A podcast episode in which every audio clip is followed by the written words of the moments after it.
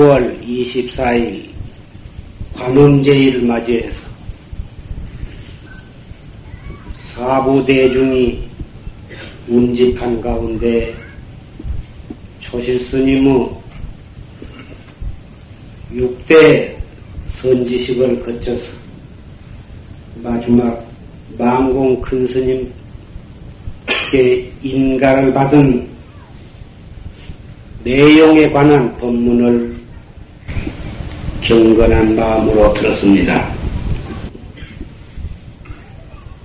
법문 내용이 참선을 해서 법로를 분명하게 가려볼 만한 안목이 없고서는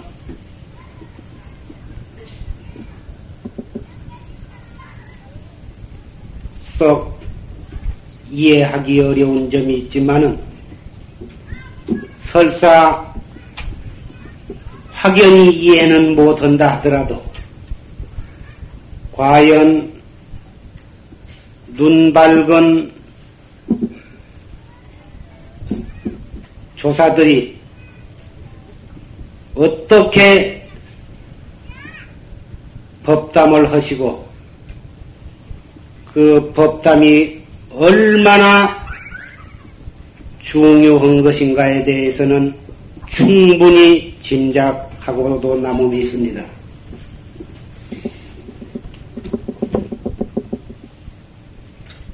참선은 지식이나 학식, 구변,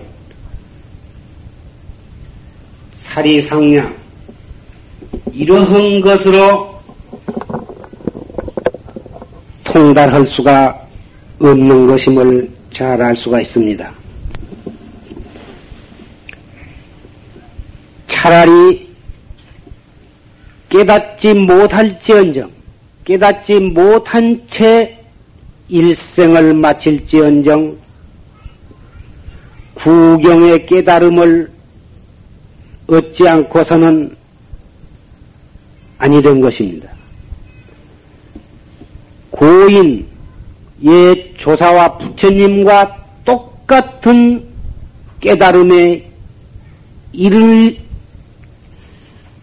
몰라도 차라리 그렇게 되지 못할 바에는 다못 자기 본참 공안에 본참 화두에 대한 대의단 대의단에 충실하는 가운데에 눈을 감을 각오가 필요한 것입니다. 여기서 저기서 눈치로 짐작하고 선지식 법담하는 내용을 상냥심으로 따져서 이해를 해가지고 조그마한 그러한 소견을 가지고 자기의 살림을 꾸려간다고 하는 것은 우리 진실한 활구 참선 학자에게는 추호도 용납될 수가 없는 것입니다. 조실 스님은 23세의 아주 어리신 나이로 일찍 도의 눈을 뜨셨습니다. 그렇지만 하남 스님, 용성 스님, 해봉 스님, 해월 스님, 재산 스님, 이러한 여러 선지식과 탕마를 해서 다 인가를 받으셨지만은 마지막 망공 스님 회상에 나아가서 그렇게도 무참하게 망공 스님의 무로부터 짓 발붐을 받으셨던 것입니다. 그것도 처음에는 그러신 줄도 모르시다가 며칠을 지내면서 계속적으로 음으로 양으로 직접 간접으로 긍정을 하시지 아니한 것을 확실히 아시고 일대 선지식이 어찌 확인을 장난으로 조롱하실 리가 있겠는가? 선지식이 저렇게 나오실 때에는 반드시 까닭이 있는 일이다. 이리 생각하시고 재발심을 하셔서 용맹 정진을 하신 끝에 반철 만에 드디어 확철 대오를 하신 것입니다. 여기에서 우리는 분명 참선학자로서 최상승 활구선을 하는 학자로서 뼛속 깊이 명심해야 할 것을 우리는 보았습니다. 차라리 니아까를 끌고 칼을 들고 강도를 하고 비료를 먹을지언정 구경의 깨달음에 이르지 않고서 조그마한 소견을 가지고 알았다는 생각을 가지고 그러한 생각으로 일생을 마친다고 하는 것은 첫째는 자기를 기만한 것이고 나아가서는 모든 사람을 기만한 것이고 마침내는 불법을 손상하고 마는 결과가 되는 것입니다. 그래서 우리 양심 있는 사람은 언제나 자기 자신에게 먼저 물어봐야 할 것으로 생각합니다. 조그마한 소견을 가지고 인가를 받아서 빨리 큰 스님이 되려고는 그런 생각은 우리에게는 절대로 있을 수 없는 일이라고 생각합니다. 제가 조실스님 법문이 있으신 뒤마다 여기에 나와서 말씀드린 것은 그러한 마음가짐에서 여러분과 더불어 더욱 결심을 다지고 다짐을 해서 우리 모두가 함께 금생에 결정코 조실스님의 최상승 활구법문에 의지해서 도업을 성취하기를 기약하고자 하는 그런 마음에서 나온 것에 불과합니다. 언제나 법회 때마다 우리는 졸신 법문을 한 편씩 듣습니다마는 이제는 녹음을 통해서 듣는 조실스님의 법문을 내놓고 다시는 다른 데에 가서 그러한 고구정령하시고 생불이 출연하신 그러한 최상승 활구 참선 법문은 듣기가 어려운 것입니다. 다행히 우리는 조실 스님의 법문이 녹음기 통해서 육성을 들 수 있는 그러한 20세기의 복을 타고났습니다.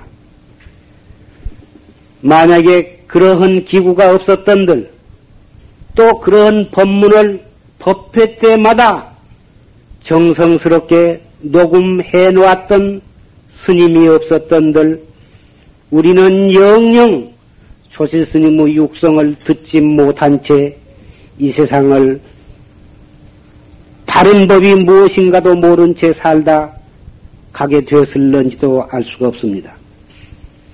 지금 그 조실 스님의 법문 녹음해 놓은 것이 큰 리루로 100개, 작은 것으로 2, 30개가 있습니다만은 그것이 지금 어, 한 구절 한 구절을 그 붓으로 옮겨서 공책에 담아놓고 그것을 다시 가다듬고 정리해서 어, 언젠가는 우리는 조실스님의 법문을 법어집을 통해서 다시 칭견할 날이 있을 것으로 생각합니다.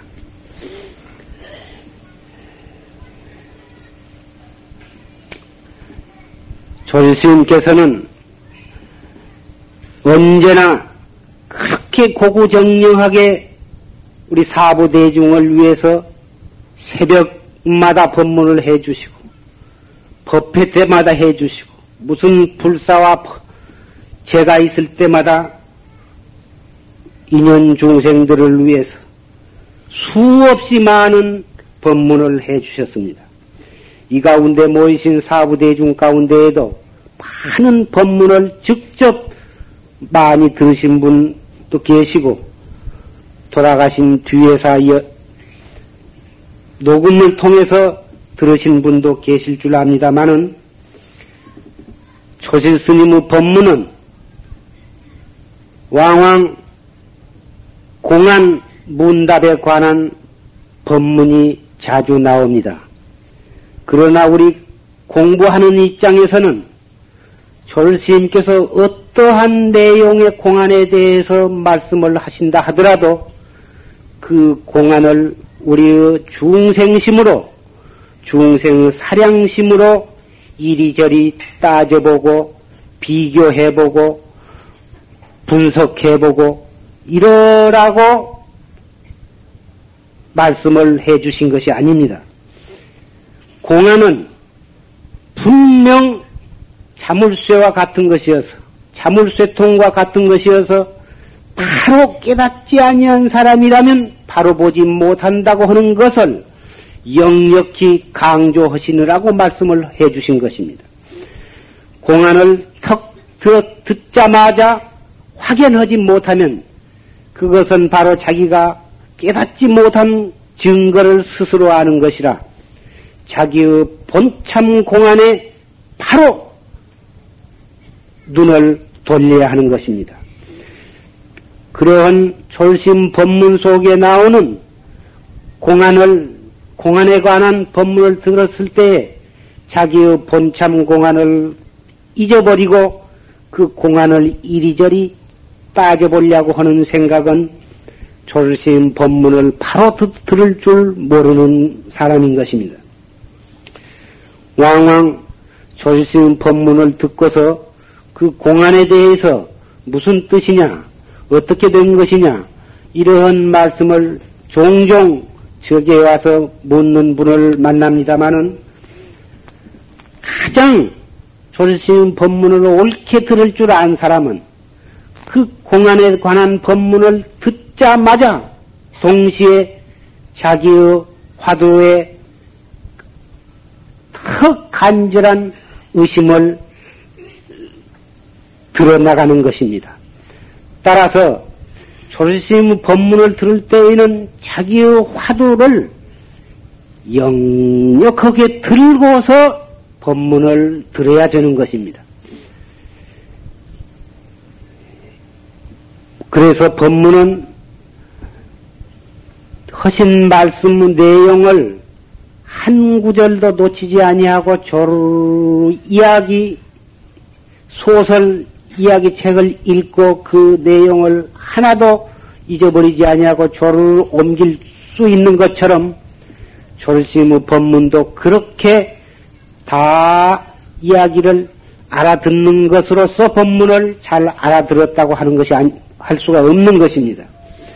가장 조실스님의 법문을 잘 알아들은 사람은 조실스님의 법문의 내용은 한 구절도 옮길 수 없지만은 법문을 듣는 동안에 팔심이 되고 신심이 나고 부의심과 신심과 의심이 한몫 일어나서 자기의 본참 공안이 들려고 안 해도 소소영영하게 의단이 동로된 사람, 그 사람이야말로 조선스님의 뭐 법문을 가장 옳게 그리고 충실히 들은 분이라고 할 수가 있는 것입니다.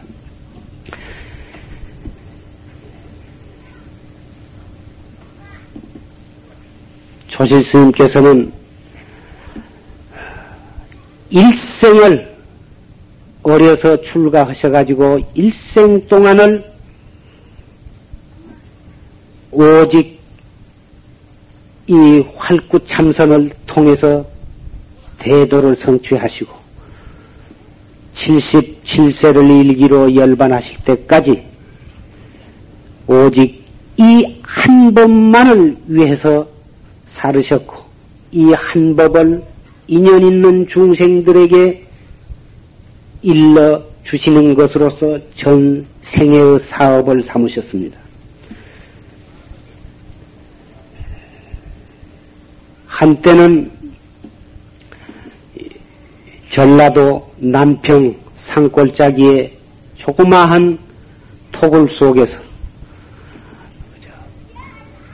비승 비속으로 그렇게 여러 해를 지내시다가 어, 그렇게 일생을 마치셨을런지도 몰랐습니다마는 다행히 우리 법보 제자들과 인연이 있어서 다시 이 경기도 인천 이 주안 염전가에 조그마한 이 용화 선언을 다시 열어서 어, 마지막 열반하신 그날까지 최상승 활구법문을 설하시고 고요히 열반에 드셨습니다. 그러나 우리 중생의 눈으로 볼 때 조실 스님은 돌아가셨다.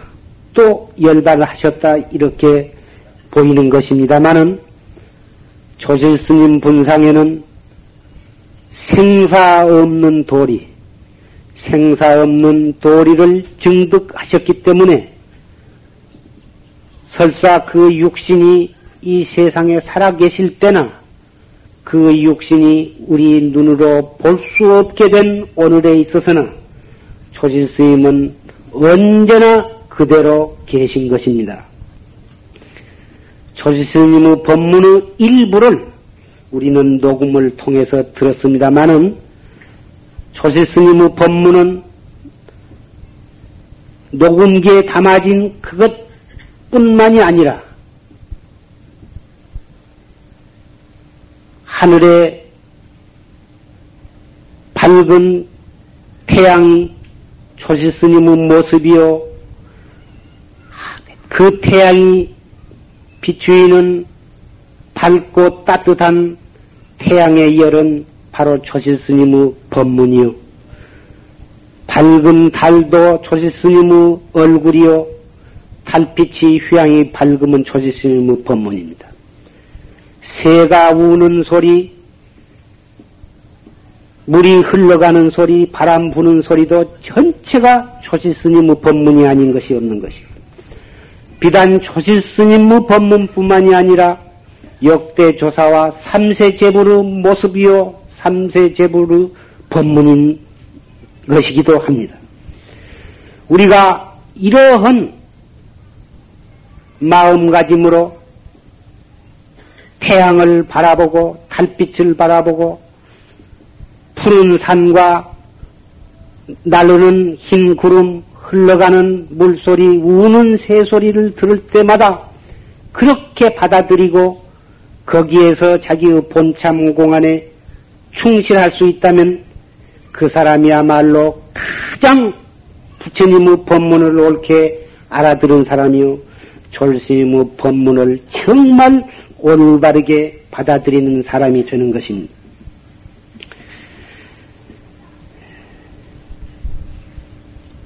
우리는 이 사바 세계에 태어나서 만나기 어려운 사람 몸을 받았고 만나기 어려운 불법을 만났습니다. 그 불법 가운데에서도 최상승 활구 참선법을 만났습니다. 불법이라고 해서 다 마찬가지가 아닌 것입니다. 절마다 다 부처님을 모셨고 스님네마다 부처님을 찬양하고 부처님의 법문을 다 말씀을 합니다. 그러나 불법에 가서는 8만 4천 가지의 문이 있어서 중생의 근기 따라서 여러 가지 각도에서 방편으로 설해 놓으신 것이 너무나도 많기 때문에 잘못 들어간 사람은 그 방편이 불법의 궁극적인 진리인 줄 알고 그 방편에 얽매이고 빠져서 최상승 활구 참선이 있는 줄을 모르고 방편에 빠진 채 자기만이 불법을 옳게 만난 것처럼 생각하고 일생을 살다가 마는 것입니다. 모든 방편은 모든 부처님이 설하신 법문은 그때그때 그 강을 건너기 위해서 설치해 놓은 조그마한 썩은 배에 지내지 못한 것입니다. 그 배도 그 강을 건너는 데에는 없어서는 안 될 중요한 시설이지만은 그 배를 잠깐 이용해서 빨리 그 강을 건너가서는 그 배는 버리고 또 앞을 향해서 끊임없이 나아가야 하는 것입니다. 방편을 그것이 구경의 목적인 줄 알고 거기에 얽매이고 많은 사람은 불법을 만났어도 껍데기 불법, 껍데기 불법만을 만난 사람과 같은 것입니다. 농사를 지어서 지푸레기나 또는 등계 그런 것만을 입에다가 씹어, 씹고 그 등계 속에 있는 쌀알을 먹지를 못한 사람과 같은 것입니다.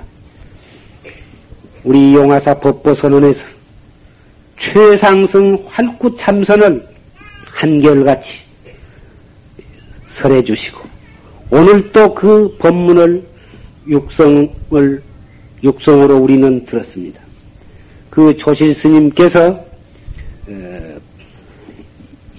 법보 선언에 법보단이라 하는 우리의 선망 부모를 어, 전도해드리는 그러한 특수한 어, 법단을 창설을 하셨습니다. 여기에는 대단히 중요한 뜻이 있습니다. 우리의 이 몸은 허공에서 우연히 뚝 떨어진 것도 아니요, 땅 속에서 우연히 솟아나온 것도 아닙니다. 우리의 부모로부터 이 몸을 받아놨고, 그 부모는 그 외 부모로부터 받아놨고, 그 외 부모는 또 그 외 부모로 해서 수십 대, 수백 대, 수천 대, 수만 대의 조상들로 인해서 대대손손이 등등상속으로 이어내려와 가지고 마침내 이 몸까지 이렇게 태어난 것입니다. 그래서 이 몸이 불법을 만나게 된 사람 몸을 받아가지고 만나기 어려운 불법을 만나고 불법 가운데서 최상승법을 만나게 된 그 원인을 생각해 보면 가장 가까운 은혜는 누구에게 있느냐 하면은 바로 나를 낳아주신 부모와 할아버지, 그리고 증조 할아버지, 고조 할아버지, 저 위로 올라가면서 역대 선조들의 은혜가 아니면 우리는 이 몸을 이 세상에 받아나지를 못했던 것입니다. 그러한 은혜를 갚기 위해서 어, 이 조실 스님께서는 법보단을 창설을 하셨습니다.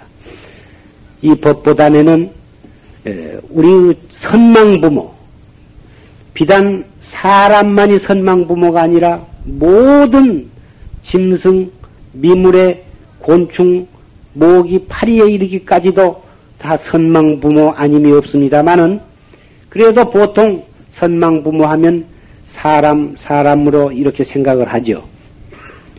사람이 짐승이 되었다, 짐승이 사람 되었다, 사람이 또 복을 지으면 천상에도 갔다. 천상에 가서 자기가 지은 복만큼 다 받으면 다시 사람으로 태어나고, 사람으로 태어나서 복을 짓기보단 악을 많이 진 사람은 다시 축생이나 악이나 지옥에 떨어지는 것입니다.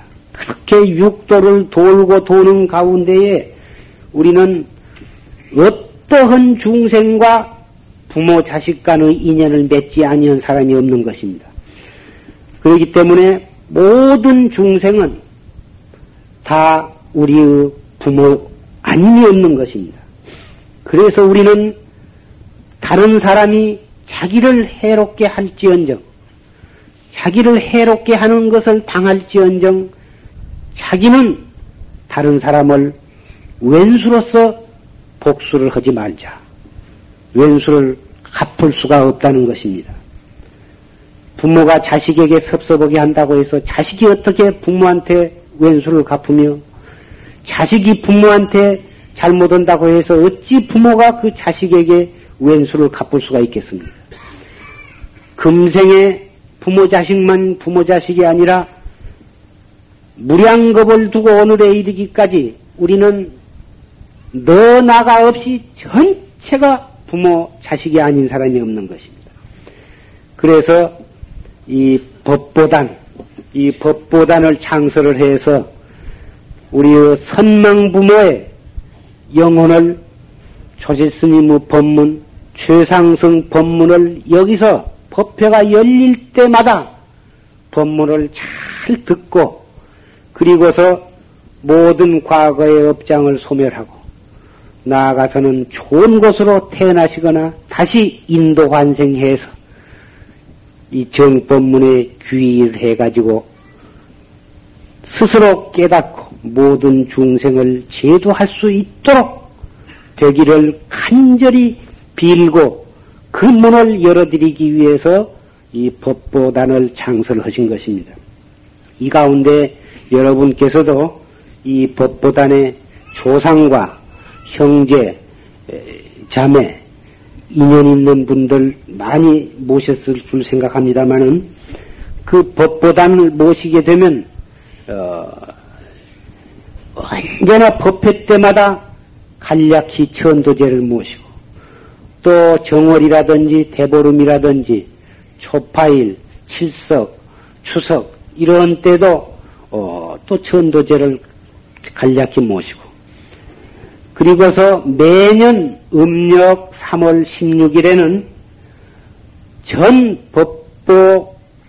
법보단 영가를 합동으로 대천도제를 봉행해 내려오고 있습니다. 돌아오는 3월 16일, 돌아오는 음력 3월 16일이 바로 법보 제일입니다.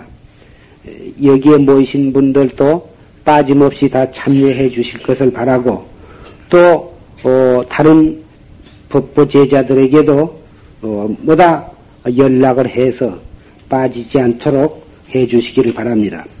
해마다 이 법보제를 기해서 엽서를 통해서 그 통지문을 띄웠습니다마는 어, 금년에는 어, 그동안에 이 법보제에 관한 대한 인식이 많이 깊어지셨고 다 그 3월 16일을 이제 별도로 통지를 안 해드리더라도 다 기억을 하셔서 잘 참여하실 것으로 생각하고 어, 금년에는 엽서 띄우는 것을 생략하려고 생각하고 있습니다.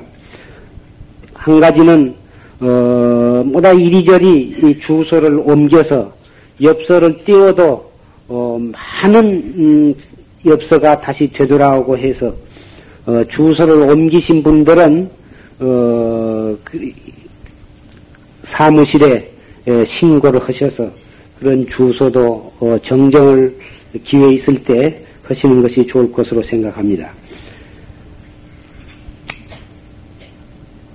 원치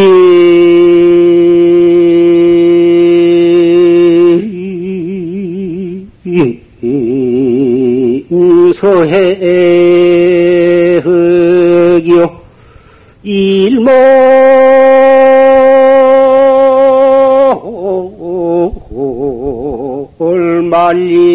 천이로구나 나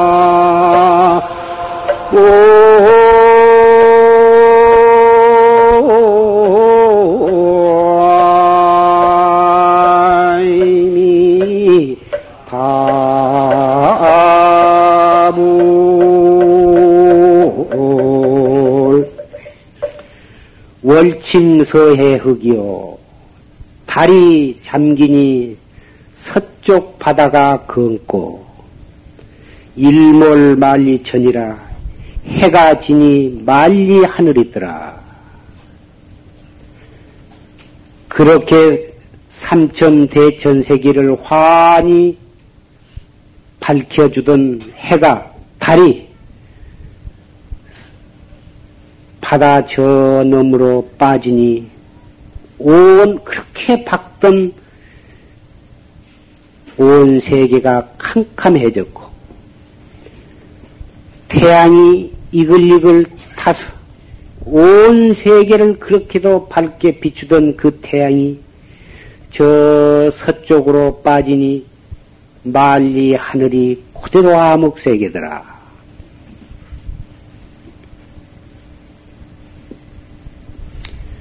이 개송은 초실 스님께서 청담 스님 열반하신 데에 대해서 만사로 지어 보내신 개송입니다. 그러나 제가 오늘 이 자리에서 그 개송을 읊은 것은 초실 스님께서 열반하신 것은 초실 스님을 대신해서 제가 이 개송을 한번 읊어봤습니다.